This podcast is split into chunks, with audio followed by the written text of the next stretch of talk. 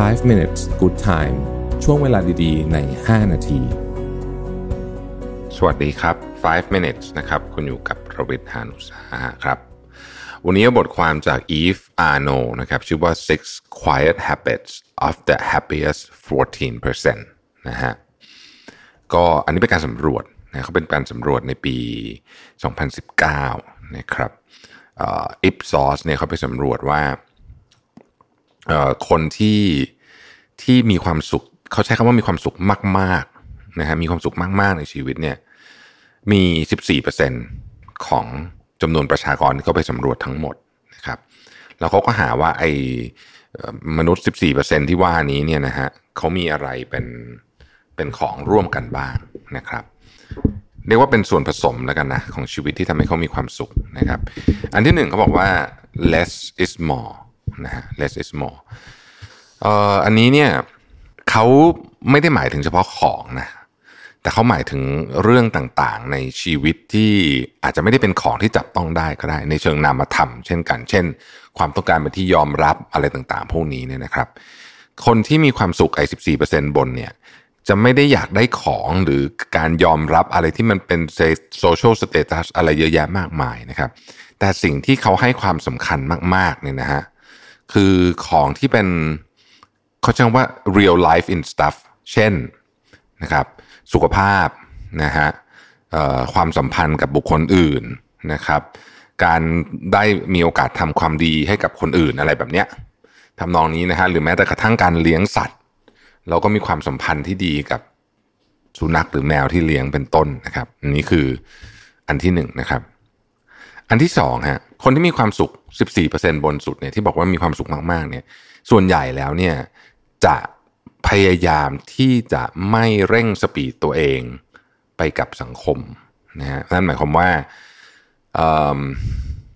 คือเขาจะไม่แบบตื่นเต้นไปกับโซเชียลมีเดียต้องเล่นมือถือทั้งวันหรือว่าอะไรต่างๆนานาเหล่านี้ ในทางกลับกันเมื่อมีโอกาส เขามักจะใช้เวลาทำอะไรแบบช้าๆนะฮะเช่นทำอาหาร ด้วยความประณีตนะครับ หรือว่าเดินเฉยๆเดินเฉยๆโดยไม่ต้องไม่ได้ต้องเดินเพื่ออะไรอะนะคือเดินเล่นนะเดินเล่นเฉยๆแบบนี้นะฮะหรือว่าใช้เวลาในการอ่านหนังสือนะครับ ใช้เวลาในการค่อยๆ อ่านหนังสือไปเรื่อยๆ ไม่รีบนะครับ เขาจะมีเวลาพวกนั้นเยอะนะฮะอันที่สามฮะ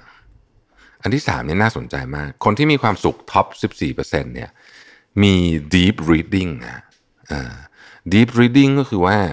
เป็นการอ่านในเชิงลึกเขาบอกว่าคนยุคนี้เนี่ยเสพข้อมูลแบบค่อนข้างจะจะใช้คำว่าเสพแต่หัวข้อข่าวก็ยังได้นะแบบแบบไม่เยอะคืออ่าผ่านผ่านเรื่องนี้รู้แล้วนิดหน่อยแต่ว่าคนที่ deep reading เนี่ยนะฮะค่อยๆอ่านหนังสือทำให้ความเข้าใจไม่ใช่เฉพาะหนังสือหรอก article ต่างๆ อะไรก็ตามที่มันเป็นเป็นของที่คุณต้องใช้เวลาคุณจะต้องใช้เวลาสองสัปดาห์ กับหนังสือหนึ่งเล่ม แล้วเข้าใจมันจริงๆเนี่ยอันเนี้ยจะทำให้คุณมีความสุขมากขึ้นนะครับ ข้อที่สี่ฮะคนที่มีความสุขมากๆเนี่ยนะฮะใช้ชีวิตอยู่ในปัจจุบันเออเราลึกพูดเรื่องนี้บ่อยเนาะคือเขาจะมีความสามารถในการที่จะเอาตัวเองเนี่ยอยู่กับเวลาตอนนี้เท่านั้น คือคือคนที่อยู่หน้าเราตอนนี้คือคนที่สำคัญที่สุดนะครับ สิ่งที่เรากำลังทำอยู่ตอนเนี้ยคือสิ่งที่สำคัญที่สุด ไม่ไปนึกเสียดายอดีต หรือไปกังวลอนาคตมากจนเกินไปนะครับ อันที่ห้าเนี่ยนะคะเขาบอกว่า little is large นะครับ little is large เนี่ยก็คือว่ากิจกรรมบางอย่างในชีวิตที่เราทำแบบผ่านๆไปไม่ได้คิดอะไรเยอะเนี่ย เมื่อเราตั้งใจทำนะฮะเมื่อเราตั้งใจทำและมองเห็นความสำคัญของมันในอีกมุมหนึ่งเนี่ย มันจะกลายเป็นเรื่องที่สำคัญได้ เช่นทำข้าวเย็นนะครับ ทำความสะอาดบ้านนะฮะหรือแม้แต่กระทั่งล้างจานต่างๆนานาเหล่านี้